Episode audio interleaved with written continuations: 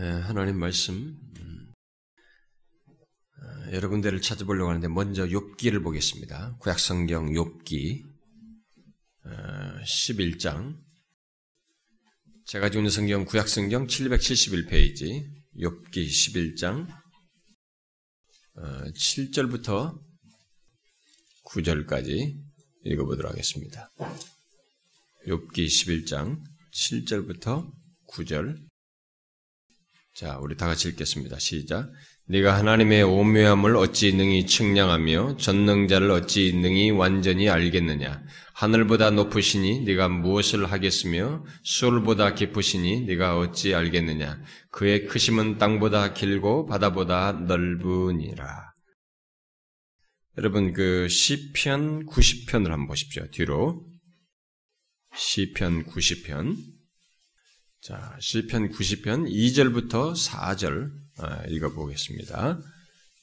시작. 산이 생기기 전 땅과 세계도 주께서 조성하시기 전 곧 영원부터 영원까지 주는 하나님이신이다.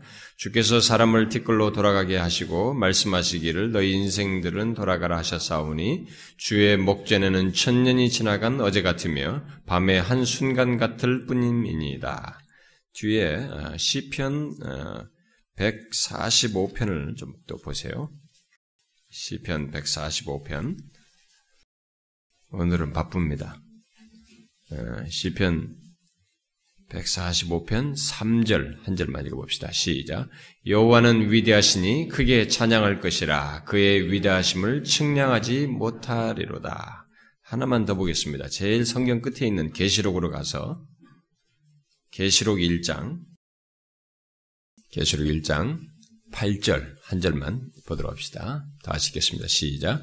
주 하나님이 이르시되 나는 알파와 오메가라 이제도 있고 전에도 있었고 장차 올 자요 전능한 자라 하시더라.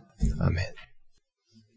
아, 이 시간에 계속해서 우리가 아, 신론에 대해서 하나님에 대해서 하나님이 어떤 분이신지에 대해서 살피도록 하겠습니다. 아, 지난주에 살폈던 말씀은 하나님이 어떤 어떠하심이었어요? 지난주 살폈던 말씀은 어, 하나님 불변하시는 하나님이었습니다. 하나님께서 자신을 바로 불변하시는 하나님으로 계시한 말씀을 살폈습니다. 하나님께서 불변하시다는 것을 어, 다 헤아릴 수는 없지만 어, 하나님께서 그러하시다고 하는 것을 우리들로 하여금 알도록 하기 위해서 이건 우리들에게 있는 일이 아니잖아요. 우리는 다 변하잖아요. 근데 하나님이 불변하시다고 하니까 우리의 경험 세계와 이해 속에 없는 것을 이해하려고 하니까 아, 하나님께서 계시해 주신 내용 중에서 어, 몇 가지 사실, 어, 결국 부정의 방법이죠. 아닌 것과 없는 것을 가지고밖에 생각할 수가 없었는데, 그래서 하나님께서 존재에서 어, 우리는 변하지만 하나님은 존재에서 불변하시고 계획과 목적에서 불변하시며 자신이 하신 말씀과 약속에서 불변하시다. 불변하시다는 것을 더 많이 설명할 수 있지만 일단 성경에 묘사된 것들을 핵심적인 몇 가지만 가지고 지난주를 얘기했습니다. 아, 여러분들 중에 어떤 사람은 아, 지금 전하는 이런 말씀들, 곧 하나님이 어떤 어떠하심에 대한 이 말씀들이 아, 다소 어렵게 들려질 수도 있을 거예요. 아, 그래서 어떤 사람들은 좀 이렇게 어렵다고 얘기해주면 아, 머리가 복잡하다 하면 아, 안 따라가고 말이죠. 그냥 몽롱하게 있다가 졸립은 졸, 졸 자려고 하고 혹시 그런 사람이 있을지 모르겠어요. 음?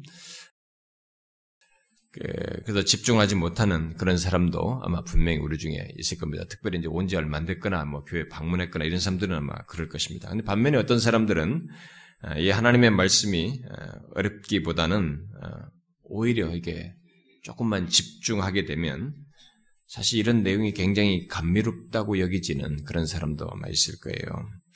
어, 두주 전에 어, 우리 교회 방문했던 사람 중에 어, 미국에서 유학 중인 한 목사님이 잠시 한국에 들어왔다가 뭐 청교도적인 그런 교회를 탐방하고 싶어서 우리 교회 왔다고 하면서 저한테 밥 먹으면서 얘기하기를 주일 안예배 시간에 성도들에게 이런 신론을 강론한다는 것이 자기는 굉장히 놀랍다, 놀랐다는 거예요.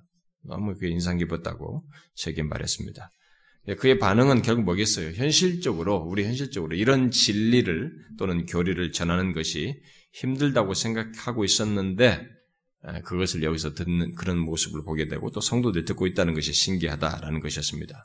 그리고 어, 지난주에는 우리에게 또 처음 방문한 어, 젊은 뭐 사람들 중에 어떤 젊은이 세 사람이 뒤에 있었는데 아마 성유사님이 그들이 막 잡담하는 걸 보고 아마 보신 것 같은데 젊은이 세 사람이 뒤에서 말씀을 안 듣고 음, 계속 뭐 물론 남녀가 왔으니까 뭐 이 얘기하고 산만하게 하고 어, 뭐 뭐하러 왔는지 잘 모르겠어요. 그렇게 할 바에는 예배당에 뭐하러 왔는지 모르겠어요. 어쨌든 그렇게 하다가 설교 끝나자마자 나가면서 예배가 왜 이렇게 기냐고 하면서 갔다고 그러더군요. 음. 저는 그 두 반응이 음, 오늘날 우리들의 이 교회가 아, 이렇게 교회의 실상을 이렇게 아, 좀 대변해 준다고 봐요. 보통 우리 교회에 처음 방문한 사람들 가운데 보통 그런 두 반응이 있기도 한데, 근데 그런 두 반응은 오늘날 우리들의 교회 현실을 보여주는 것이기도 하다고 봅니다. 뭐겠어요, 여러분? 아, 이런 신론을 강론하는 것이 이상하게 여기, 여겨지는 현실이에요. 당연한 것이에요, 이런 게. 근데 오늘 이 시대는 우리가 이런 신론을 강론하는 것이 이상하게 또 신기하게 여겨지는 현실을 우리가 가지고 있다는 것이고, 또 다른 하나는 이런 말씀을 지루하게 생각하면서 못 듣는다는 현실입니다. 그게 우리의 두 가지 현실이 오늘날 있다고 봐요. 혹시 여러분 중에도 그런 반응이 부분적으로라도 있는지 잘 모르겠어요. 분명 여러분 중에 어떤 사람은 아, 지금 전하는 말씀을 통해서 진실로 하나님을 더 알아가는 어떤 시간과 기회를 아, 갖고 있을 거예요. 아, 근데 저는 그게 일부가 아니라 전부가 좀 그랬으면 좋겠어요. 그래서 주께서 어, 이 예배에 나온 모든 사람들이 이런 신론의 말씀을 통해서 듣지 못하는 자가 없이 듣지 못하는 자들에게는 귀를 열어주시고 혹시라도 그런 어떤 교만한 마음이 있으면 그 교만한 마음의 빗장을 열으셔서 이런 말씀을 깨닫고 이런 말씀을 통해서 은혜를 허락해 주시면 좋겠어요. 어쨌든 바라기는 이런 기회에 여러분이 온 마음을 들여서 힘써 하나님을 아는 어, 결국 계기가 되었으면 좋겠습니다. 자, 그러면 계속해서 제가 하나님께서 어, 지금 살피고 있는 그 내용에 연이어서 어, 오늘 본문을 통해서 하나님의 어떠하심에 대한 또 다른 것을 살펴보도록 하겠습니다. 자, 하나님께서 자신이 어떠하심을 계시하신 많은 내용 중에 오늘 읽은 내용이 시사하고 있는 내용입니다. 뭐겠어요, 여러분? 오늘 읽은 말씀 속에서 증거되는 하나님은 어떤 하나님이겠습니까? 먼저 욥기와 그 시편 145편을 근거로 해서 먼저 말을 하게 되면 뭐겠어요? 하나님이 어떠하심이에요? 뭐라고요? 전능하심? 거기에 측량할 수 없다고 그랬잖아요. 네? 측량할 수 없다. 이제. 측량할 수 없는 분이시다. 곧 우리들이 흔한 말로 쓰면은 무한하신 하나님입니다. 무한하신 하나님. 하나님은 측량할 수 없을 정도로 하늘보다 높고 우리들의 인간의 이런 용어를 쓰는 겁니다. 수월보다 깊고 또 땅보다 길고 바다보다도 넓다라고 말하고 있습니다. 오늘 제가 읽었어야 된다 읽지 않았는 어, 열왕기상 8장에서 보면 하늘과 하늘의 하늘이라도 주를 용납지 못하겠거늘 그랬어요. 하늘의 하늘이라도 주를 용납지 못할 것이다 이렇게 말했습니다. 또 우리가 읽었던 시편 145편의 기자도 여호와의 이대하심을 측량하지 못하고 이렇게 말하죠. 아, 제가 우리가 지금 전에 인용했던 이런 말씀들도 아, 그런 식으로 하나님의 무한하심을 증거하는 표현들입니다. 그런데 이런 말씀들을 잘 보게 되면 크게 두 가지 측면에서 하나님의 무한하심을 말하는 것을 볼 수 있습니다. 지금 이런 오늘 읽은 말씀들을 통해서 보면은 어, 하나님의 무한하심을 두 가지 측면에서 말을 하고 있어요. 뭐겠어요? 오늘 제가 네 구절 읽었는데 하나님의 무한하심을 표현을 한 것입니다. 계시적으로. 근데 우리 인간의 이해 속에서 하려고 하니까 두 가지 측면에서 하나님의 무한하심을 설명한 거예요. 뭐예요? 먼저 시간과 관련해서 얘기하고 있어요. 시간과 관련해서 하나님은 제한이 없다는 것을 없다는 것으로 무한하신 하나님을 말하고 있고 또 다른 하나는 공간과 관련해서 하나님이 하나님의 하나님이 제한이 없다는 의미로서 무한하심을 말하고 있습니다. 시간과 공간을 가지고 그러니까 하나님께서 무한하시다는 것을 주로 시간과 공간과 관련해서 어, 말을 하고 있는 것을 보게 됩니다. 그래서 자칫 하나님의 무한하심을 이제 이렇게 성경 이런 말이 나오다 보니까 우리들이 하나님의 무한하심을 우리들이 흔히 이제 무한을 생각할 때 무한, 무한수 이런 말도 하잖아요. 수학에서도 무한하면은 이게 여러 가지 물리학적으로 이런, 이런 단어를 정의하는 데는 굉장히 복잡해지거든요. 그래서 우리가 무한을 생각할 때 양적인 개념으로 또는 외적인 개념으로 어? 생각할 가능성이 있습니다. 그런데 제가 앞에서 말했다, 말한 대로 하나님이 무한하시다고 하는 것은 양적인 개념이 아닙니다. 지금 무한하시다고 하는 것은 본질이 그렇다는 것입니다. 뭐 성질이 그렇다는 말로 될 수 있겠습니다. 본질이 그렇다는 것을 얘기하는 거예요. 여기에 지금 이 무한하심과 관련해서 더 설명할 것들이 더 많이 있습니다만은 하나님을 측량할 수 없이 하나님은 측량할 수 없이 무한 광대하신 하나님이라고 하는 것을 지금 우리가 읽은 내용들 속에서 증거를 하는데 그러니까 도대체 그러면 하나님이 무한하시다는 것은 무엇을 말하느냐라고 했을 때 아, 예, 반틸이라는 사람은 하나님이 무한하시다는 것은 그분의 존재에 제한 없는 충만이다 이렇게 말을 했어요. 쉽게 말하면 하나님은 모든 제한으로부터 자유하셔서 하나님의 존재나 속성들의 제한이 없다라는 그런 의미입니다. 아, 그것을 오늘 읽은 이 욥기나 시편 145편에서는 측량 못하고 하늘보다 높고 길고 뭐 길이가 넓고 넓다 이렇게 말을 하고 있고 아까 제가 우리가 인용했던 어, 열왕기상 같은 데서 하늘의 하늘이라도 하나님을 용납치 못한다 이런 표현을 쓰는 것입니다. 그 시편 90편 같은 것에도 하나님이 무한하시다는 것을 영원부터 영원까지 하나님이시다 이렇게 말하고 아까 계시록 1장 같은 것은 알파와 오메가로서 이제도 있고 전에도 있었고 장차 올 뿐으로 이렇게 말하죠. 시간적인 개념으로 말하죠. 그래서 하나님이 무한하시다는 것을 이런 말씀들이 어떤 식으로 묘사를 하냐. 분명 하나님이 무한하시다는 것은 우리의 이해를 돕기 위해서 이런 용어도 쓰는 것입니다. 무한하다. 이런 용어도 우리들의 용어입니다. 네. 근데 이런 우리를 이해를 돕기 위한 이런 표현인데 아, 그것을 양으로 측량할 수 없고 본질이 그렇다는 것을 성경은 사실상 말하고 있는 것입니다. 그것을 우리가 놓치면. 처음부터 이걸 정리를 잘 해놓고 가야 돼. 오해하면 안 됩니다. 그래서 하나님의 모든 것이 다 무한하다라고 할 때는 그 본질이 그렇다는 말로 생각하면 됩니다. 예를 들어서 하나님의 지혜와 하나님의 능력과 하나님의 거룩과 하나님의 선하심과 진실하심이 무한하다라고 말을 할 때에도 하나님 께 무한히 많은 양의 능력, 거룩, 선, 진실이 있다는 그런 말이 아니에요. 그러니까 사랑이라고 하는 건뭐 진실이라든가 선이 무한한 양의 것을 가지고 있다 이런 말이 아니라 이 말입니다. 그런 무한한 양을 가지고 막 은혜와 지배, 어, 자비를 끊임없이 베푸신다는 그런 의미가 아니라 하나님은 근본적으로 궁극적으로 그런 것들 자체란 말이에요. 거룩, 능력, 이런 것 자체, 본질이 그렇다는 것입니다. 아, 이게 양적인, 무한하다 보니까 양적인 개념을 자꾸 생각하는 습관이 그러면 안 된다는 거죠. 그래서 제가 옛날에 여러분들에게 그, 어, 하나님이 이렇게 음, 무한하시다고 할 때 어떤 확장성을 갖는다라는 이런 표현을 쓰는데 이 표현이 사실 굉장히 어, 오해 소지가 있고 위험한 말이기도 합니다. 하나님 자체가 지혜나 이런 것들을 막 확장시키는 그러니까 없는데 양이 이만큼 양이 있는데 양을 더 늘리고 늘리고 늘린다는 그런 개념이 아닙니다. 우리 입장에서 볼 때 무한하시기 때문에 계속 새로운 것이 우리에게서는 확장되는 것처럼 보여지는 것입니다. 더 많은 지혜나 선도 무한하니까 계속 지혜도 무한히 우리에게서는 확장되어지는 것처럼 보이는 거죠. 그래서 영원토록 하나님과 함께도 그의 무한하게 지혜와 능력을 드러내기 때문에 우리에게서는 한없이 그것이 확장되는 것처럼 보여지는 것입니다. 그러나 그 하나님 자신에게 있어서 무한하시다라고 할 때는 양의 개념이 아니고 본질이, 성질이 그렇다는 것입니다.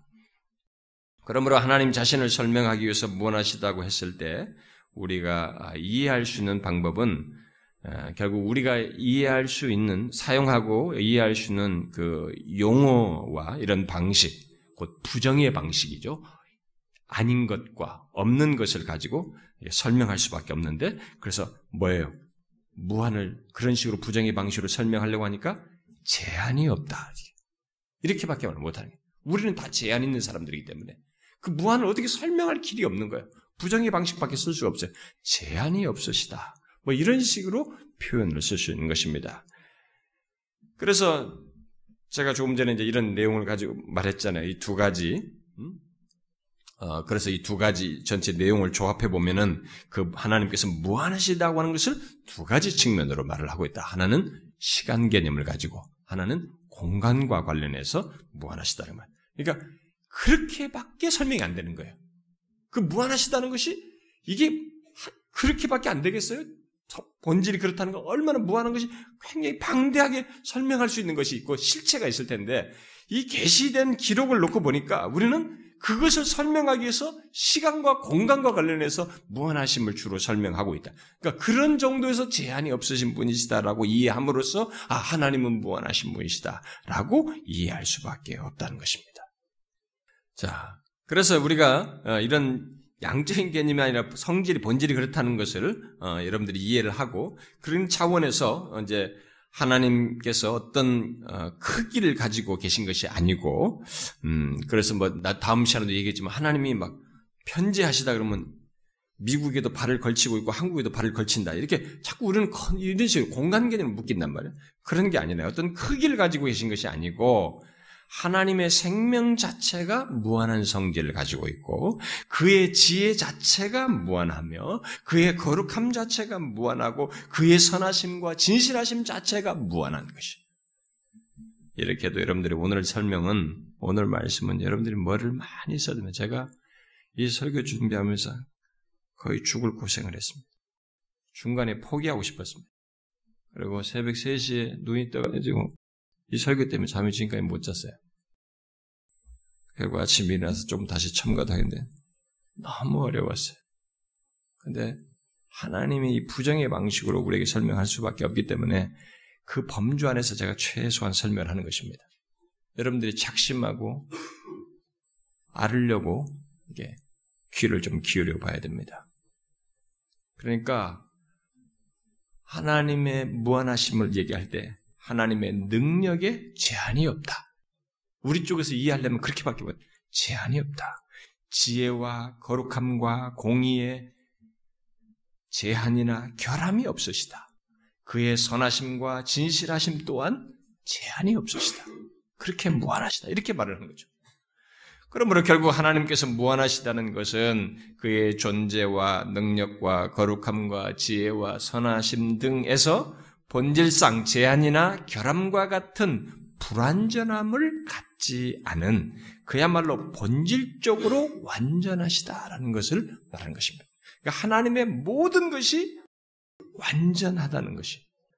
왜냐면 이 지금 그래서 무한하심은 완전하심과 같이 내용상으로 연결되고 단어상으로는 우리에게 동떨어진 것처럼 보이지만 의미가 없는 것처럼 보이지만 하나님을 설명하는 데 있어서 이 무한하심은 완전하심과 같이 붙여서 설명해야 할 용어예요. 자, 여러분은 하나님의 이 같은 속성을 헤아릴 수 있겠어요? 이것도 우리 인간에게 없는 것이기 때문에 결국 무엇이 아니고 없는 사실을 들어서 어느 정도 알 수 있게 되는 그러니까 우리가 지금 앞에서 자존하신 하나님, 불변하신 하나님도 들었지만 와 도대체 하나님의 실체를 이해한다는 것이 이게 너무 엄청나지. 그러니까 나중에 우리가 하나님 나라에 완성된 하나님 나라에 가서 그 하나님의 실체를 대면한다는 것은 지극히 영광스러운 것입니다. 상상할 수 없는 일이 우리에게 펼쳐지는 것입니다. 이런 계시된 내용조차도 설명하는데 너무 한계가 있습니다. 자, 그러니까 하나님은 제한을 받지 않는다는 것, 주로 시간과 공간에 연관지어서 설명하는 것 정도로 우리에게 그의 무한하심을 설명하고 있습니다. 자, 우리는 이런 한계를 먼저 인정할 필요가 있습니다. 우리들이 하나님의 무한하심을 적극적인 차원에서 헤아리 아는 것은 가능치가 않아요. 그저 그 어떤, 어떤 것이라도 제한받지 않으시는 분이시라고 하는 사실에 근거해서 어느 정도 생각해 볼 수 있는 것입니다. 자, 그러면 성경에서 하나님께서 무한하시다는 것을 주로 설명하고 있는 이 두 가지, 시간과 공간, 그죠? 시간에 있어서 제한받지 않으심과 공간에 있어서 제한받지 않으심을 하나씩 나누어서 오늘 다음 시간으로 나누어서 살피겠습니다. 오늘은 하나님께서 시간의 제한을 받지 않고 무한하시다는 것을 다른 말로 하면 뭐겠어요? 시간에 제한받지 않으시고 무한하시니까 시간에 있어서 제한받지 않은 건 뭐겠어요? 영원하심이겠죠. 오늘은 하나님의 영원하심에 대해서 말을 하고 다음 시간에는 공간에서 제한을 받지 않으시니까 공간에 제한받지 않고 무한하시다는 거니까 우리가 흔한 말로 뭐예요? 편재하시다. 하나님의 편재하심 또는 하나님의 무소부재하심 이런 말이겠습니다. 그걸 다음 시간에 살피도록 하겠습니다. 어, 오늘은 하나님의 무한하심을 시간, 시간에 적용해서 설명하고 있는 내용, 곧 하나님의 영원성에 대해서 살피고, 어, 다음 시간에 편지하면 살피길 텐데, 오늘 우리가 읽은 그 시편 90편과 계시록 1장을 그 읽었던 내용은 하나님이 영원부터 영원까지 계시는 시간에 있어서 제한이 없으신 분이시라는 것을 밝히고 있습니다. 하나님께서 시간에 제한을 받지 않으시는 무한하신 하나님이신 것을 보통 성경은 영원 이라는 아, 말을 통해서 증거하고 있습니다. 하나님이 시간의 제한을 받지 않고 무한하시다. 이 용어를 영원이라고 하는 이 단어를 써서 주로 설명하고 있다 이것이죠. 아, 성경은 영원에 대해서 굉장히 많이 말합니다. 여러분들이 성경에서 영혼과 영혼과 관련된 단어를 여러분들 체크하면 깜짝 놀랄 것입니다. 천 번도 넘게 나온다고 그래요. 그런데 그것과 관련된 용어가 구약에서는 일곱 개의 용어로 설명하고 있고 신약에는 세 개의 용어로 이 영혼이라는 단어를 아, 주로 묘사를 합니다. 그래서 성경에 사용된 그 열 개의 영혼과 관련해서 뜻하는 것을 제가 잠깐 소개하면 거의 비슷해요. 구약에서 구약의 히브리 말로서 이 영혼과 관련된 단어의 뜻들은 일곱 개의 뜻으로 묘사되는데 완전한, 오래 지속하는, 오랜, 제한 없는 길이, 제한이 없는 길이, 지속성 또는 영속 또는 신뢰할 수 있음. 그래서 신뢰할 수 있다는. 그 다음에 일곱 번째가 영구한, 끝없는 이런 의미를 가지고 비슷하죠 단어가. 근데 단어가 일단 다 달라요. 신약의 헬라어는 이 영원, 영원한 이것을 세 가지 말로 하는데, 계속적인, 끝없는, 또는 세 번째는 시간의 끝없는 기간 등의 의미를 가지고 있습니다. 자, 모두 시간의 무한성을 주로 표현하는 것이 이런 용어들이다. 그런데 이런 모든 의미는 일차적으로 하나님의 영원하심과 관련된 이 영원이라는 것 자체는 하나님과 관련된 것이기 때문에 1차적으로 하나님의 영원하심과 관련이 있어요. 그 다음에 그 영원함이 하나, 영원하신 하나님을 믿는 자들과 관련을 지어서 이 단어가 또한 사용되지게 됩니다. 그러므로 우리는 하나님이 시간에 제한이 없으신 무한하신 하나님, 곧 영원하신 하나님이라는 것을 반드시 알아야 돼. 왜? 그게 우리와 관련이 있어요. 그 하나님이 우리와 관련이 있기 때문에 그렇습니다. 그렇게 영원하신 하나님이 우리와 관계를 가지고 있고 우리의 영원한 삶과도 관련이 있기 때문에 그 하나님을 정확히 알 뿐만 아니라 실제적으로 붙들, 붙들며 의지할 정도로 하나님의 영원하심에 대한 이해를 가지고 있어야 하는 것입니다. 막연하면 막연한 만큼 유익을 얻지 못하게 되는 것이죠. 영원하신 하나님을 지난 시간에 살폈던 하나님의 속성인 그 불변하심과 연관지어서 또 우리는 이게 모든 속성들이 다 독립적이잖아요. 다 연관되어 있어요. 그것과도 연관지어 생각하지 않을 수가 없습니다. 모든 하나님의 속성들이 다 그런데 다 본체에서 본체를 드리는 것이기 때문에 당연히 연관되고 조화되고 어, 되어서 나타나는 것인데 예를 들어서 스스로 계신 하나님 살폈잖아요. 스스로 계신 하나님 뭐예요? 시작이 없으시다고 하면서 제가 설명했습니다. 시작이 없는 하나님 당연히 영원하신 하나님이에요. 또 시간을 비롯해서 그 어떤 것도 변화시킬 수 없는 불변하시는 하나님 얘기했습니다. 그러니까 시간에 의해서 불변하니까 영원히 불변하신 하나님이에요. 당연히 또 영원하시면 그러니까 스스로 계시는 하나님은 영원부터 영원까지 계시는 하나님이시면서 아무리 세월이 흘러도 아니 영원토록 그의 모든 것에서 그의 존재와 지식과 계획과 말씀에 하신 것에서 변화를 줄 수 없는 영원히 변치 않으신 하나님이시라. 다 이렇게 연관되어 있는 것이죠. 자, 그러면 그렇게 독립하여 스스로 계시며 불변하신 하나님께서 그런 존재와 속성을 가지시고 시간에 있어서 무한하시다는 것, 곧 영원하시다는 것은 구체적으로 무엇을 말할까? 영원하시다는 것은 무엇을 말할까? 여러분은 하나님의 영원하심에 대해서 깊이 생각해 본 적 있습니까? 제가 이번에 골머리를 알았습니다. 저는 이것을 준비하면서 중간에 포기하고 싶었습니다. 어려웠어요. 아, 쉽게 쓰는 이 용어인데 막상 하나님이 그러시다는 것을 설명하려고 하니까 굉장히 어려웠어요. 왜 앞서서 많은 신학자들이 이것을 설명하는데 어려움을 겪었고 지금도 여전히 어려워하는지를 조금 알 수 있었습니다. 왜 어렵겠습니까?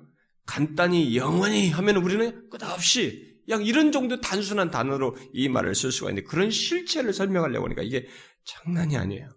너무 어렵습니다. 우리 중에 그 누구도 영원에 대한 실체를 아는 자가 없습니다.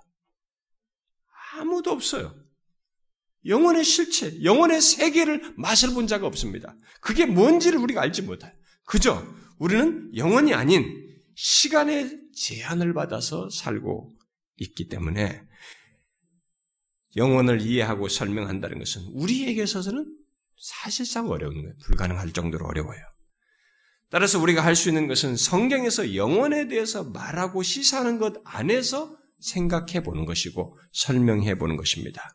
자, 네 가지로 설명할 수 있을 것 같습니다. 더 많이 설명할 수 있겠지만 이해 범주 안에서 말하면 네 가지 정도로 설명할 수 있을 것 같아요. 첫 번째는 하나, 첫 번째로 하나님께서 영원하시다는 것은 하나님께서 시간이 있기 전에 존재하셨고 결국 시간은 하나님에 의해서 창조됐다는 사실을 내포한다는 것입니다.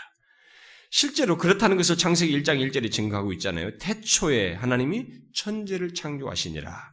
그 말은 하나님이 모든 물질과 만물 아, 또는 모든 존재가 창조되기 전에 곧 그 모든 것이 시작되기 전에 그 모든 것을 시작하신 분으로서 계셨다는 것을 말해주는 것입니다. 그 말씀은 자, 그 말을 달리 말하면 하나님께서 영원 가운데 계셔서 태초라고 하는 시간과 천지라고 했는데 그 천지라고 하는 만물, 곧 물질과 공간을 창조하셨다라는 말을 하고 있는 것이죠. 현재 이 현대 물리학 연구의 결론이 물질과 시간과 공간은 동시에 발생했어야 한다라는 결론에 이르러 있습니다. 그런데 그것은 이미 성경이 영원하신 하나님께서 영원 가운데서 태초라는 시간과 천매지 만물 물질과 공간을 창조하여 시작하셨다는 것을 이미 증거, 이미 성경은 오래전부터 그것을 증거하셨어요. 빛이 어? 모세가 기록할 때부터 벌써 그걸 기록해서 우리에게 말하고 있는 사실입니다.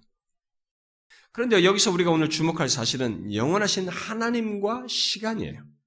우리는 시간 개념 속에 있기 때문에 시간 개념 속에서 영원하신 하나님을 이해하는 것입니다. 우리는 흔히 순간, 시간이면 시간이 도대체 뭐냐 이게? 백만 분의 일, 일의 그 순간인가? 찰나라는 말도 쓰는데 우리가 흔히 말합니다. 순간의 연속. 사람들 그렇게 정의를 해요. 순간의 연속이라는 의미에서 말하는 시간이 바로 하나님에 의해서 시작됐는데 하나님은 바로 그 시간에 시작이 있기 전, 있기 전의 상태. 그것을 오늘 시편 90편은 그 상태를 영원이다 이렇게 말하고 있습니다. 시간이 있기 전에 상태를 영원이라고 말하고 있는데 바로 영원하신 분으로서 계시다는 계시는 가운데서 그 시간의 시작이 있게 되었다는 것입니다. 시간 속에서 시간을 낳는 게 아니고 영원 가운데서 시간이라는 것이 있게 하셨다는 것입니다. 우리는 시간 속에서 살면서 짧게나마 시간 속에서 끝을 경험합니다. 그래서 영원이라는 것을 이렇게 어, 말을 할때저 오래 지속되는 것을 말하지 진짜 영원이 뭔지 우리는 몰라요. 그냥 영원하면 이 단어를 오래 지속하는 것 정도로 말하지 잘 모릅니다. 여러분 그렇죠. 우리는 항상 시, 시, 시 작과 끝을 경험하고 이 시간 속에서 시간의 끝을 경험하게 됩니다. 자, 학교 생활도 끝이 있습니다. 그렇죠? 시간이 지나면서 어느 일정 기간이 되면 그 코스, 어, 무엇이 끝난다는 걸 봐요. 그것이 끝의 경험을 합니다. 주말의 끝을 경험합니다. 방학의 끝을 경험해요. 들떠서 떠난 휴가의 끝을 경험합니다. 행복해서 떠난 신혼여행의 끝을 경험하고 돌아오죠. 신혼부부가. 그런 가운데서 우리는 이 땅에서의 삶의 끝 또한 경험합니다. 우리 인생의 끝도 경험합니다.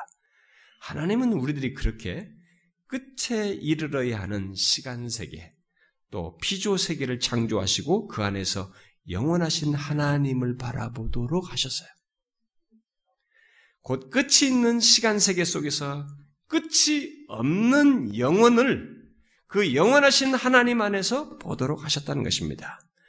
우리들은 시간을 낮과 밤의 주기 속에서 또 계절의 주기 또 1년의 주기 속에서 년, 달, 일, 시간, 분, 초 단위로 나누어서 말하면서 그 시간 속에 속한 자신을 자연스럽게 경험합니다. 나는 그래서 시간에 따라서 변화되고 끝을 자연스럽게 경험하게 됩니다. 아, 여러분, 그런 우리들에게 영원한 삶이 가능하다.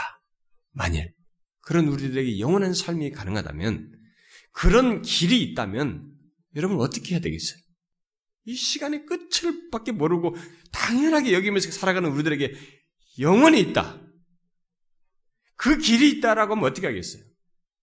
만사를 제쳐놓고 찾아야 하지 않겠어요? 생명을 조금 더 연장하는 것을 위해서도 우리는 모든 수단을 쓰고 모든 물질을 아끼지 않습니다. 조금이라도 생명 연장하는 약이 있다면 우리는 그 약을 투약해서라도 버텨보려고 하는 것이 이 세상에. 장세기 1장 14절에서 하나님이 이르시되 하늘에 궁창에 광명체들이 있어 낮과 밤을 나누게 하고 그것들로 징조와 계절과 날과 해를 이루게 하라라고 하심으로써 시간을 창조하신 하나님께서 이 세상이 시간 속에서 모두가 지배받도록 하신 것을 증거하셨어요. 그런데 그 하나님께서 성경의 다른 곳에서 영생을 얘기하십니다. 영생은 하나님과 그 아들 예수 그리스도를 믿는 것으로 아들을 믿는 자에게는 영생이 있고 그래서 영생을 얘기하십니다.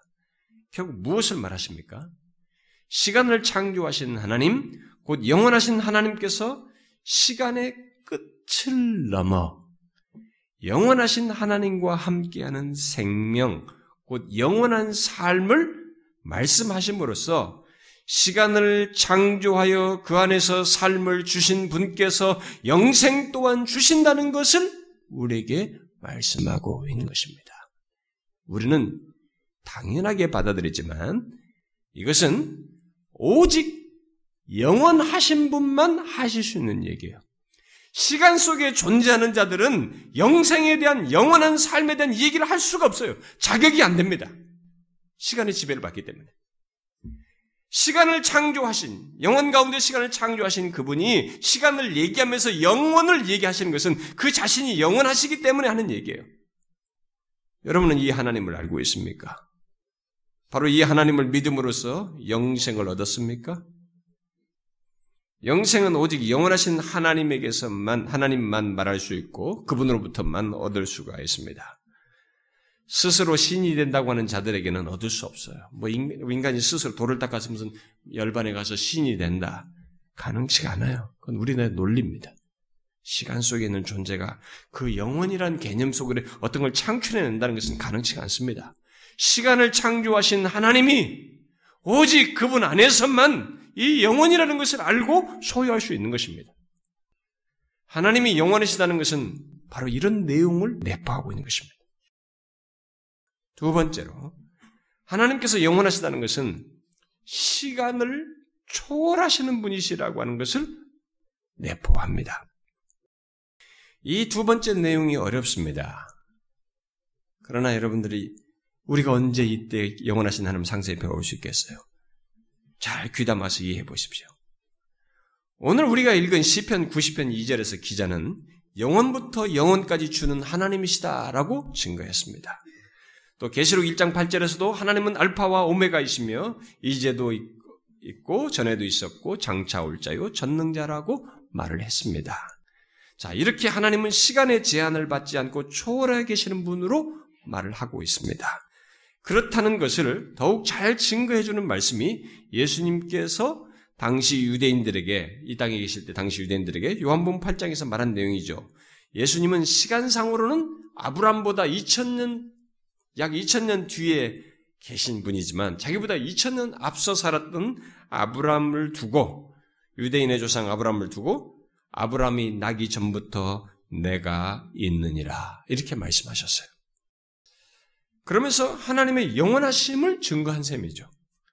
아브라함이 나기 전부터 내가 있었다라고 과거 시제를 썼으면 문제가 되지 않지만 나기 전부터 내가 있느니라라고 현재 시제를 씀으로써 2000년 전에도 있고 지금도 있으며 미래 시간대에도 있는 소위 영원한 현재이시라고 하는 현재이시다고 하는 것을 말씀하셨습니다.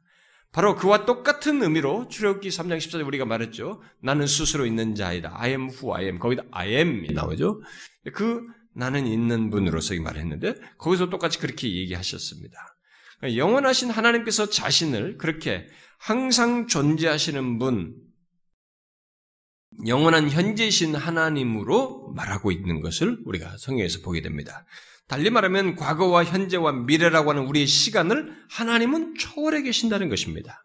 여러분 이게 이해가 됩니까? 제 말을 여러분들이 들으니까 이 단어를 받아들이지 이 실체를 여러분들이 이해할 수 있겠어요?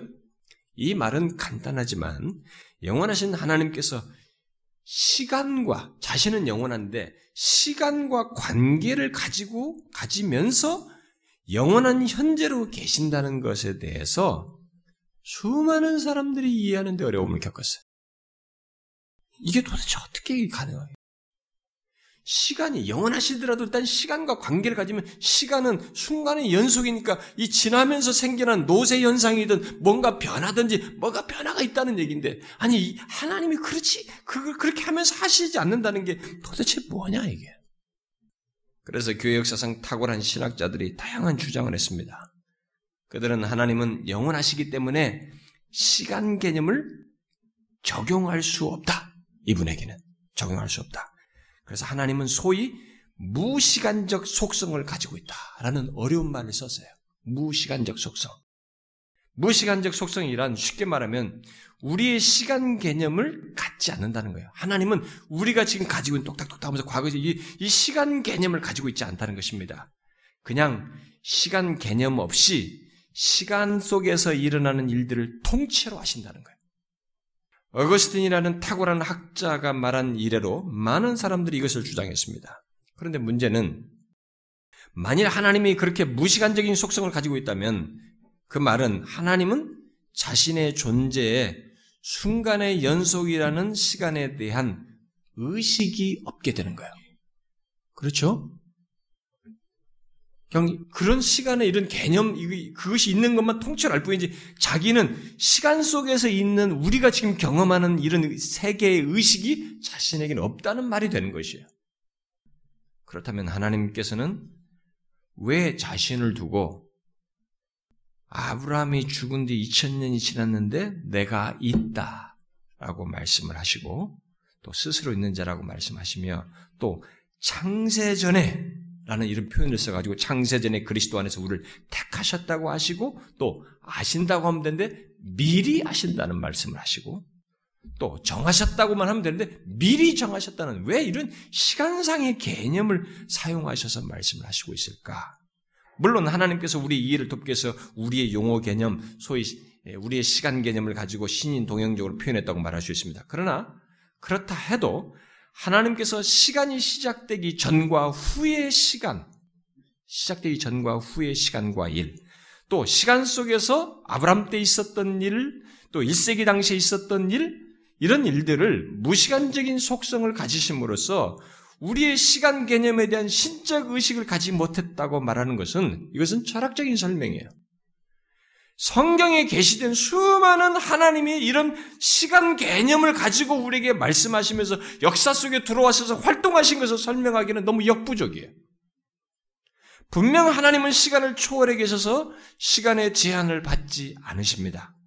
그러나 그렇다고 해서 과거, 현재, 미래에 대한 의식을 갖지 못하는 무시간적인 속성을 가지고 계신 분으로 보는 것은 비성경적이에요. 왜냐하면 비록 하나님이 영원하시지만 시간 속에서 미래를 예언하잖아요. 응? 야 처녀가 잉태할 것이다.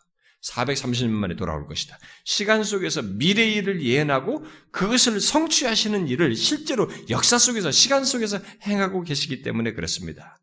두말할 것 없이 세월이 흐름에 따라 우리처럼 변하지 않습니다. 하나님은 변하지는 않지만 하나님은 시간의 제한을 받아 나이가 먹거나 어, 그런 일은 없지만 그러나 영원하신 하나님이 우리와 분명히 다른 방식으로 과거, 현재, 미래라고 하는 시간의 배열에 대한 의식을 가지고 있음이 분명해요. 그렇기 때문에 그런 표현으로 우리에게 말씀하시고 있는 것이죠. 하나님이 그런 것을 모르신다, 그런 개념이 없다라고, 이식이 없다라고 말하는 것은 하나님을 너무 제한적으로 얘기하는 것입니다.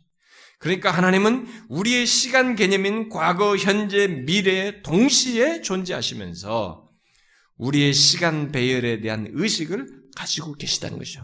그래서 오늘 계시록 말씀처럼 이제도 있고 과거에도 있었고 미래도 있다는 이런 식의 표현을 쓰고 있는 것입니다. 비록 우리가 이해하기 어렵지만 하나님은 우리의 시간 개념에서 과거, 현재, 미래라는 모든 시간 속에 동시에 현재로 존재하시면서 우리의 시간 배열에 대한 이해를 가지고 계신다라고 말할 수 있습니다. 이렇게 설명해도 여러분들이 잘 이해가 되지 않을 거예요.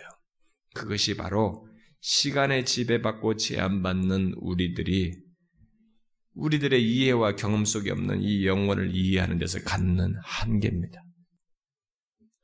영원하신 하나님께서 우리의 시간과 관계를 갖고 존재하신다는 것을 이해하는 것은 사실 아무리 설명해도 온전치가 못해요. 헤아린데 너무 역부족입니다. 그래서 복음주의 철학자유 신학자인 노날드 네시, 아, 네시라는 사람은 하나님의 영원성에 대해 말하면서 하나님은 무시간적 존재인가 또는 영원한 존재인가 나는 모르겠다라고 했어요. 진실로 우리로서는 이해가 가지 않습니다. 그러나 하나님은 시간을 초월해 계시면서 아브람 때 곧 그 시간에 계시고 또 지금 이 순간에도 이 시간대에도 계시며 장차 완성될 하나님 나라 때에도 계시는 분이세요. 아, 이것이 솔직히 어떻게 가능한지 저는 정확히 알지 모릅니다. 이게 도대체 하나님에게서 영원하신 분에게서 이것이 어떻게 가능한지 정확히 이해가 되지 않습니다. 그 실체는 저희 이해와 경험 세계 밖의 일이어서 충분히 이해하기가 어렵습니다. 그러나 중요한 것은 우리들이 지금 믿는 하나님은 계시록 4장 8절에서 천상의 존재들이 하나님을 가리켜서 말한 대로의 그 하나님입니다. 거룩하다, 거룩하다, 거룩하다. 주 하나님 곧 전능하신 이여 전에도 계셨고 이제도 계시고 장차 오실 이라고 말씀하신 그렇게 영원하신 하나님이신 것입니다.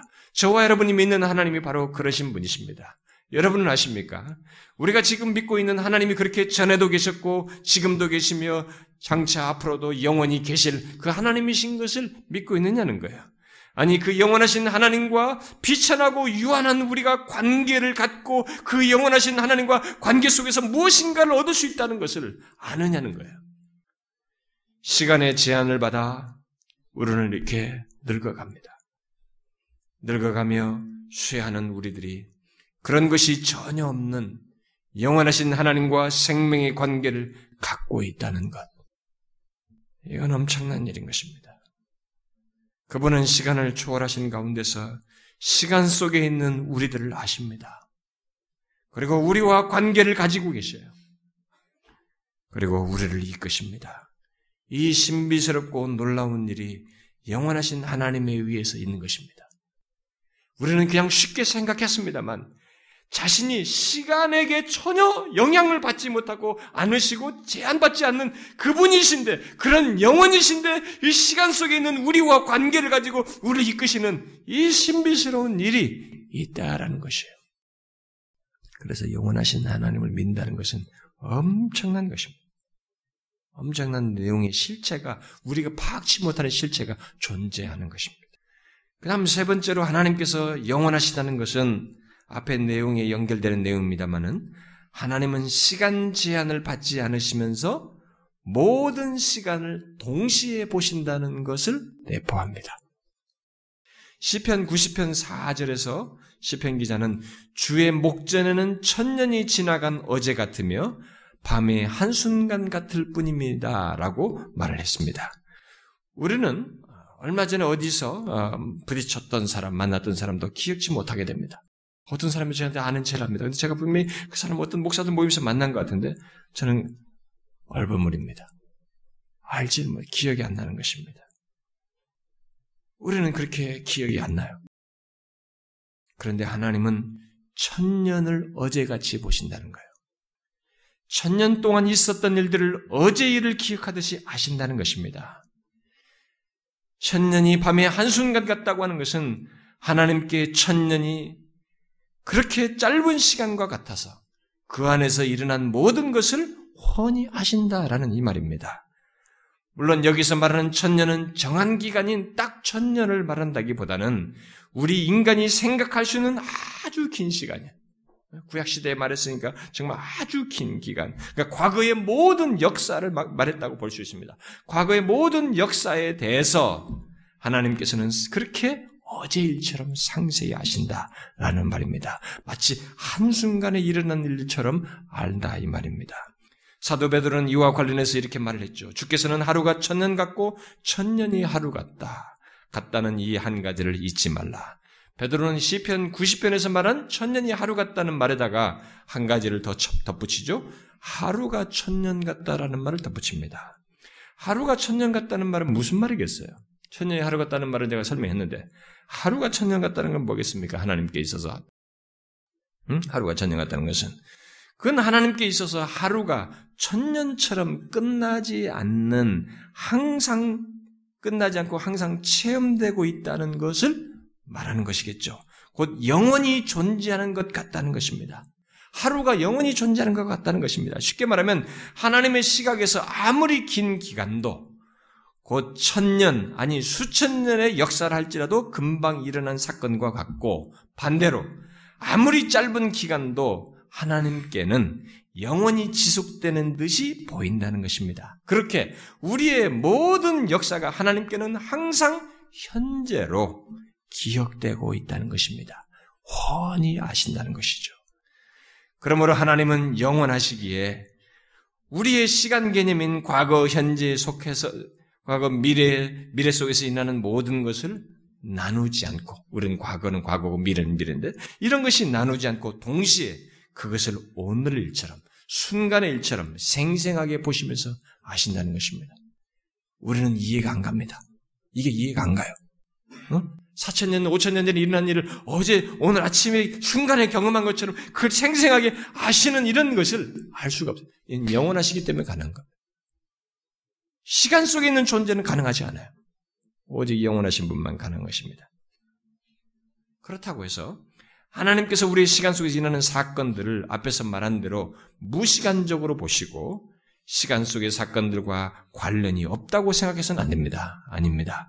하나님은 시간에 제한받지 않는 영원하신 분이시지만 동시에 세상 만물과 역사의 주권자이셔서 아브람 때 일어난 일은 아브람 때 일어난 일로 기억하시고 또 관계를 가지셨을 뿐만 아니라 지금 우리 환경에서 일어난 일은 지금 2012년에 일어난 일로 아시고 현재 시제로 우리와 관계를 가지시며 또 장차 그리스도께서 다시 오실 때 일어날 일은 그때 일로 아시고 그때의 사람들과 사건을 주권적으로 다스리시며 관계를 가지신다는 것입니다. 앞에서 말한 대로 이것은 우리에게 신비스러운 일이에요. 너무너무 미스테리한 얘기입니다.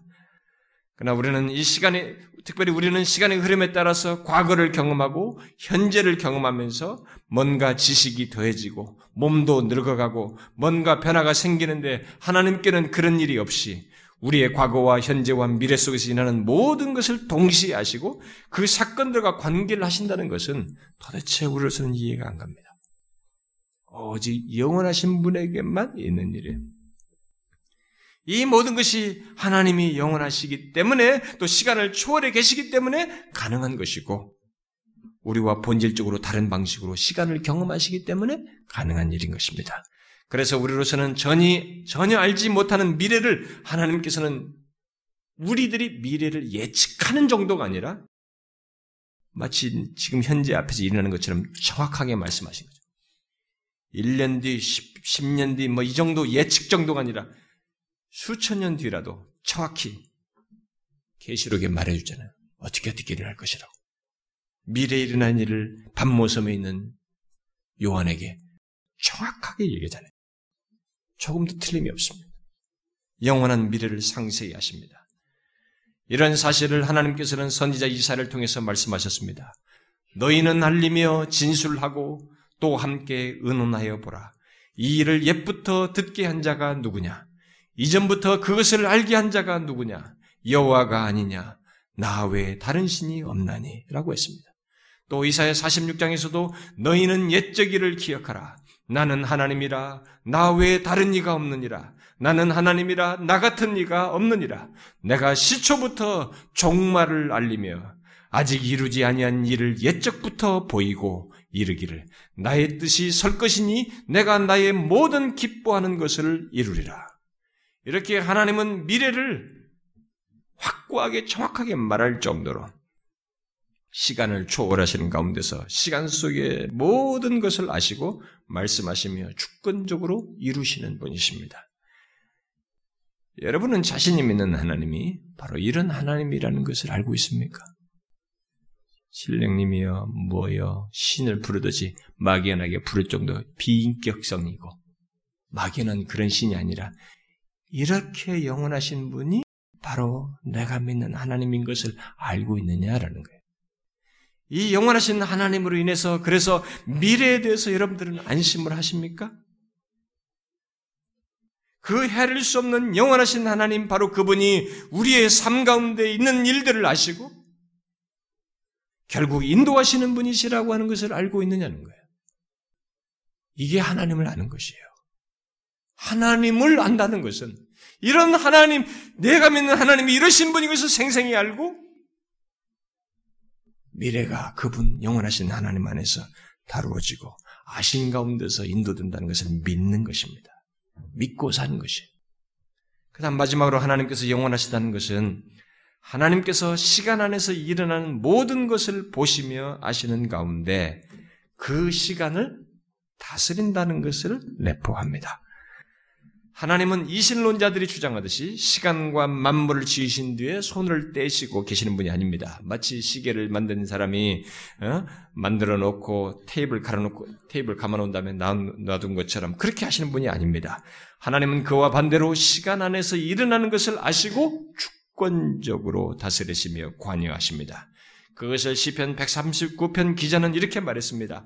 내 형질이 이루어지기 전에 주의 눈이 보셨으며 또 바울은 갈라디아 사장에서 때가 참에 하나님이 그의 아들을 보내사 여자에게 나게 하시고 그렇게 하나님은 영원하심에도 불구하고 시간 속에서 일어날 모든 것을 아실 뿐만 아니라 그 시간을 다스리심으로써 때를 정하여 어떤 일이 있게 하신 어느 때에 어떤 일이 있도록 이런 일들을 하시면서 사람도 사건도 존재케 하십니다.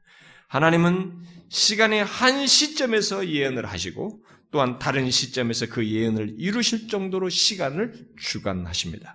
그러므로 창조 이래로부터 시작해서 시간 속에서 일어나는 모든 일들은 영원하신 하나님께서 시간을 주관하시는 가운데서 있게 되는 것들이 있게 할 것들인 것이죠. 물론 앞으로 있을 모든 일들도 똑같이 시간을 주관하시는 가운데 있게 할 일들입니다. 하나님은 그 모든 것을 우리처럼 시간의 흐름을 경험하지 않으시면서 다 아시고 주관하시는 것입니다. 그러므로 우리는 우리의 인생의 시간 속에서 일어나는 것에 대해서 두려워할 필요가 없어요. 왜냐하면 우리의 인생이 몇십 년이 되든 그 모든 시간은 영원하신 하나님께서 통째로 다 아시고 주관하시는 가운데 있는 것들이고 영원하신 하나님과의 관계 속에서 있는 시간들이기 때문입니다. 이것을 잊지 마셔야 됩니다. 시간은 태초 이래로부터 곧 시간이 시작된 때부터 이 땅의 시간에 이 땅의 시간이 끝날 때까지 아니 그 이후에 계속될 시간조차도 영원하신 하나님의 지배에서 벗어나지 않습니다. 단 1초도 벗어나지 않습니다. 영원하신 하나님의 주관하심을 벗어나는 시간은 존재치 않습니다. 그래서 어느 때, 어느 시기에 그리스도가 오시고 우리의 형질이 어, 어떤 때에 형, 형성되어서 태어나고 이런저런 사건과 일들을 경험하게 되는 이런 것들은 다 영원하신 하나님께서 시간을 다스리는 가운데 있는 것들이에요.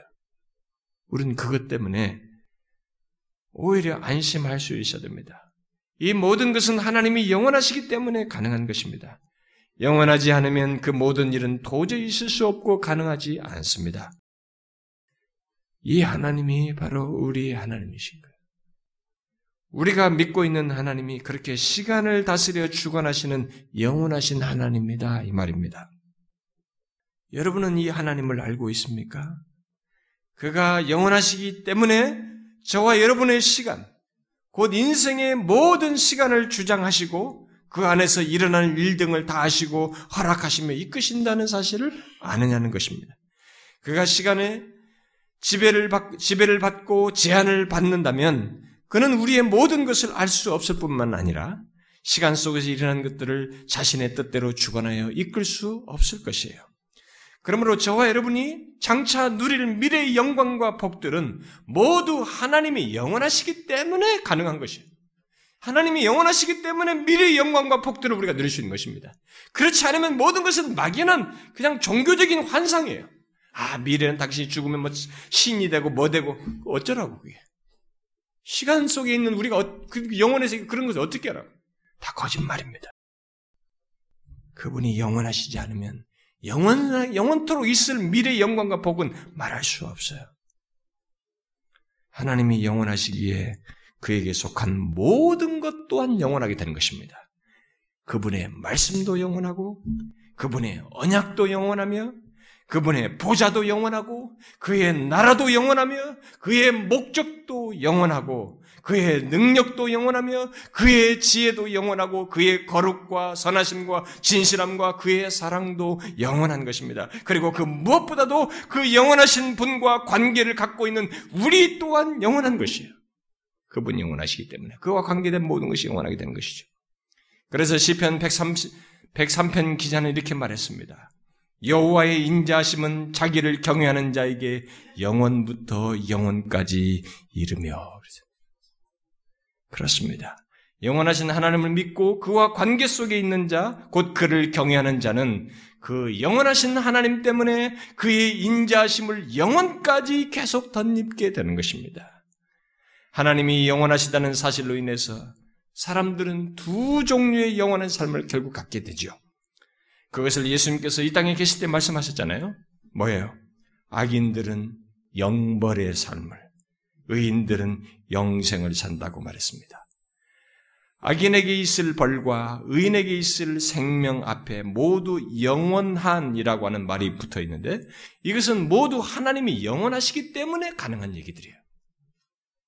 누가 영원하지 않는, 영원한, 자기가 영원하지 않으면서 누구를 영원토록 벌을 주고 영원토록 살게 할 수 없잖아요. 영원하신 하나님 안에서 생겨나는 이 두 가지 영원한 운명을 얘기하는 것입니다.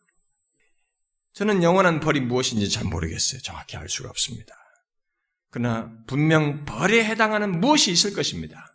그런데 주님은 그 벌이 영원하신 하나님과의 관계 속에 있는 벌이라고 말하고 있어요. 그러니까 이게 더 무서운 것입니다.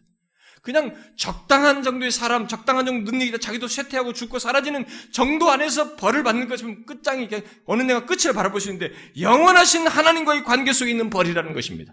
이게 더 무서운 것이에요. 영벌이죠. 이 땅에 살 때는 끝이 있어서 벌과 고통이 끝이 있을 것이라고 생각할 수도 있고 기대할 수 있습니다만은 죽음 이후에 악인이 받게 되는 그 끝없는 그것은 영원하신 하나님에 의해서 있게 되는 영원한 벌인 것이죠. 참혹할 것입니다. 아주 충격적인 내용이에요. 예수님께서 직접 말씀하신 것입니다. 그런데 주님은 그와 반대 얘기를 하셨습니다. 예수 믿는 자, 곧 의인에게는 생명의 영원함이 영원하신 하나님과의 관계 속에서 있게 된다는 사실을 말씀하셨어요. 물론 이 영생은 하나님의 영원하심과 같은 것을 말한다고 볼 수 없어요. 하나님의 영원하신 속성과 같은 것이라고 말할 수 없습니다. 우리가 영원히 산다라고 할 때 그 영원을 하나님이 영원하신 것과 같은 것으로 생각할 수 없어요. 왜냐하면 우리가 아무리 영화롭게 되어도 하나님은 될 수 없어요. 하나님이 될 수 없기 때문입니다. 그 대신 우리는 영원하신 하나님과 함께 함으로써 또 그와 관계 속에 있음으로써 그와 교제함으로써 끝없이 계속되는 삶, 결국 영원한 삶을 살게 될 것입니다. 우리의 장래는 하나님이 영원하시기에 그처럼 영원한 삶이 된다 이 말입니다. 성경에 하나님의 영원하심과 관련된 말씀이 많은 것은 바로 그것을 우리에게 알게 하기 위함입니다. 그러므로 여러분, 하나님이 영원하시다는 것을 생각할 때 그 하나님이 우리의 시간을 다 아시고 주관하시며 결국 우리를 영원한 삶으로 인도하신다는 것을 기억하셔야 합니다. 영원하신 하나님, 이 하나님을 생각할 때는 바로 그것을 기억해야 됩니다. 시간 속에서 삶이 고달프고 힘들고 무겁고 또 심지어는 벗어나고 싶을 정도로 절망스럽습니까? 우리의 하나님이 영원하시다는 것을 기억하셔야 합니다. 그게 전부가 아닙니다. 영원하신 하나님께서 우리의 그런 시간을 아시고 주관하시며 영원한 삶으로 인도하신다는 것을 기억하셔야 합니다. 그것을 시편 48, 48편에서 정확히 말해주고 있죠. 이 하나님은 영원히 우리의 하나님이시니 그가 우리를 죽을 때까지 인도하리로다. 여러분, 영원하신 하나님이 우리의 하나님이십니다. 영원히 우리의 하나님이시에요. 그래서 죽을 때까지 우리를 인도하실 것입니다. 그뿐이 아닙니다. 그 영원하신 하나님께서 새 힘을 주실 것이라고 말하고 있습니다. 너는 알지 못하였느냐? 듣지 못하였느냐? 영원하신 하나님 여호와, 영원하신 하나님 여호와 땅끝까지 창조하시는 이는 피곤하지 않으시며 곤비하지 않으시며 명철이 한이 없으시며 피곤한 자에게 능력을 주시며 무능한 자에게는 힘을 더하시나니 소년이라도 피곤하며 곤비하며 장정이라도 넘어지며 쓰러지되 오직 여호와를 악망하는 자는 새 힘을 얻으리니 그랬어요. 여러분 영원하신 하나님께서 자기를 악망하는 자에게 무엇을 주신다고 말하고 있습니까? 새 힘을 주신다고 말하고 있습니다. 시간의 지배를 받는 것을 넘어서서 영원한 삶으로 나아가도록 새 힘을 주시는 것입니다. 그러므로 영원하신 하나님을 이 영원하신 하나님을 의지해야 되는 것이 예수 믿는 자는 이 영원하신 하나님을 바라보아야 되는 것입니다. 이 하나님을 악망해야 하는 것입니다. 영원하신 하나님 안에 우리의 삶 전체가 있다는 것을 기억해야 됩니다. 아니, 이 땅의 삶을 넘어서 영원한 삶이 그분 안에 있다는 것을 기억하셔야 합니다. 그러니 그를 악망하라는 것이. 그러니 그를 악망하라는 것입니다. 영원하신 가운데 있는 우리 영원, 한 삶으로 이끄실 그 하나님을 새 힘을 주실 그 하나님을 악망하라는 것입니다. 영원하신 하나님이 새 힘을 주시겠다고 하는 이 약속을 여러분 얕잡아 보시면 안 됩니다. 우리의 하나님이 영원하시다는 것을 기억하고 그를 바라볼 때 실제로 자신이 영원하신 하나님으로서 새 힘을 주실 것을 얘기하는 것입니다. 그를 바라보는 자는 진실로 영원하심으로 영원함으로 나아가는 게 있도록 하는 새 힘을 얻게 될 것입니다. 우리가 시간 속에서 힘을 잃고 낙심하고 길을 잃는 듯 할 때에 영원하신 하나님을 바라보는 것이에요. 이 세상에는 다 모든 것이 못 믿었고 끝이 있습니다만 우리를 영원까지 인도하실 하나님이 계시기 때문에 그 그분을 바라보는 것입니다. 불확실한 세상, 끝이 있는 세상, 또 불안해하는 세상에서 시간을 보내며 사는 우리에게 하나님께서 나는 영원한 자다. 라고 우리에게 계셔 줍니다. 자신의 영원하심 안에서 안식하도록 우리에게 계시를 주고 있는 것입니다. 우리는 이 시간, 우리가 사는 이 시간을 넘어서 영원으로 인도하여 영원히 우리와 함께 하실 분이 계시다는 것을 믿어야 합니다. 이 하나님을 바라보십시오. 우리에게 그분보다 더 필요한 대상은 없습니다. 진실로 그렇습니다. 이 영원하신 하나님을 바라보라는 것이 신뢰하라는 것입니다. 제가 마지막으로 토제의 글을 인용하고 싶습니다. 당신에게는 하나님이 필요하다. 왜냐하면 그분은 당신의 영원이시기 때문이다. 당신에게는 하나님이 필요하다. 왜냐하면 그분은 당신의 내일이기 때문이다. 태양이 자기 힘을 다 써버리고 별들이 옷처럼 객혀질 때에도 하나님은 영원히 존재하신다. 왜냐하면 하나님은 그 무엇, 도 도달할 수 없는 영원한 현재 안에 거하시기 때문이다. 하나님은 자신의 아들 예수 그리스도를 믿는 자녀들을 자신의 품 안으로, 품 안으로 받아들여서 영원한 현재의 심장부로 인도하신다. 그렇기 때문에 나는 성도들의 교통을 믿는다. 나는 이 땅을 떠난 성도가 하나님의 품과 심장으로 들어가 영원히 끝없이 성도로서 살게 될 것이라고 믿는다. 하나님에 대해 사용될 수 있는 모든 위대한 히브리어와 헬라어와 각 나라의 단어들, 즉 영원, 영원히, 영원에 이르도록 영원 무궁이와 같은 단어들이 하나님의 품 안에 있는 모든 남녀들에게 대해서도 사용될 것이다. 나는 이것을 생각하면 너무 기쁘고 감사하다. 당신은 그렇지 않은가?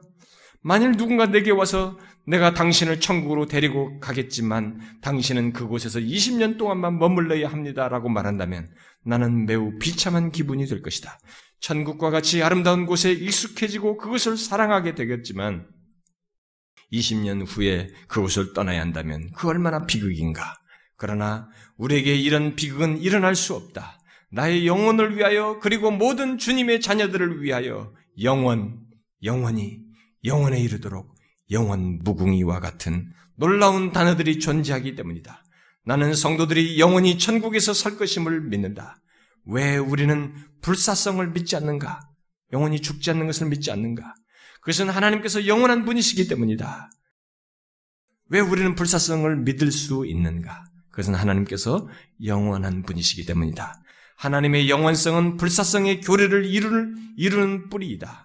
만일 하나님이 영원한 분이 아니시라면 그 누구에게도 불사성이나 확실한 미래가 있을 수 없다.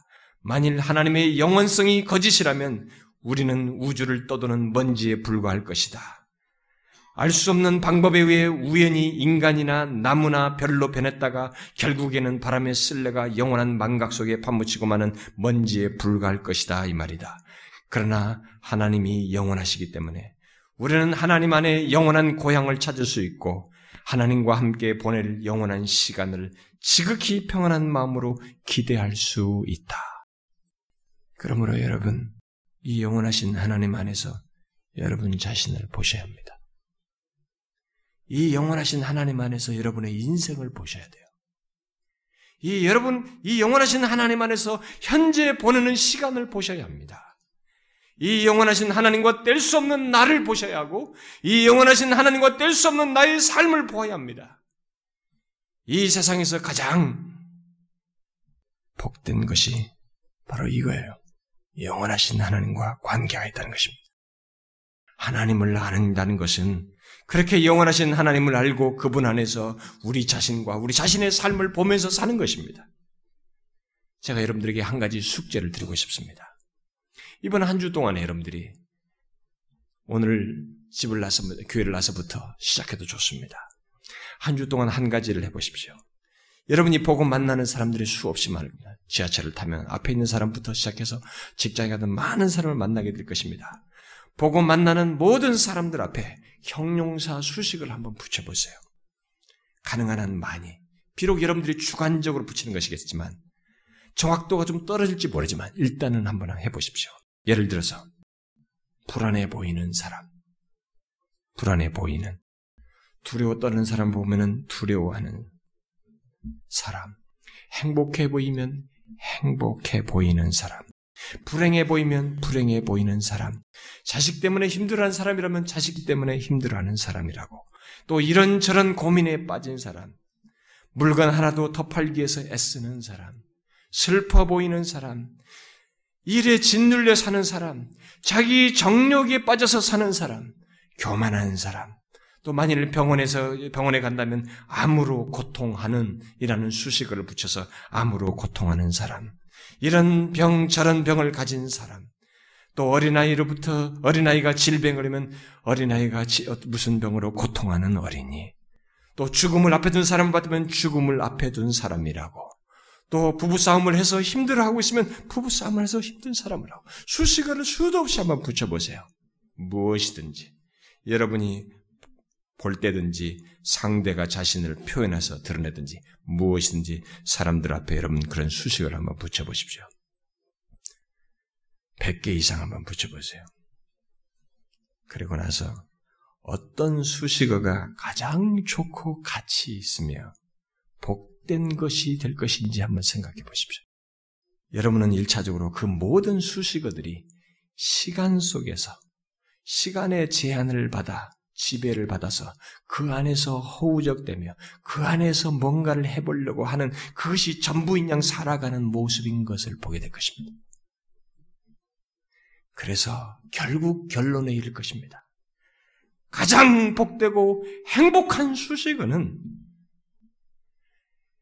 붙여질 수식어 중에 최고는 영원하신 하나님, 그분을 아는이라는 수식어일 거예요.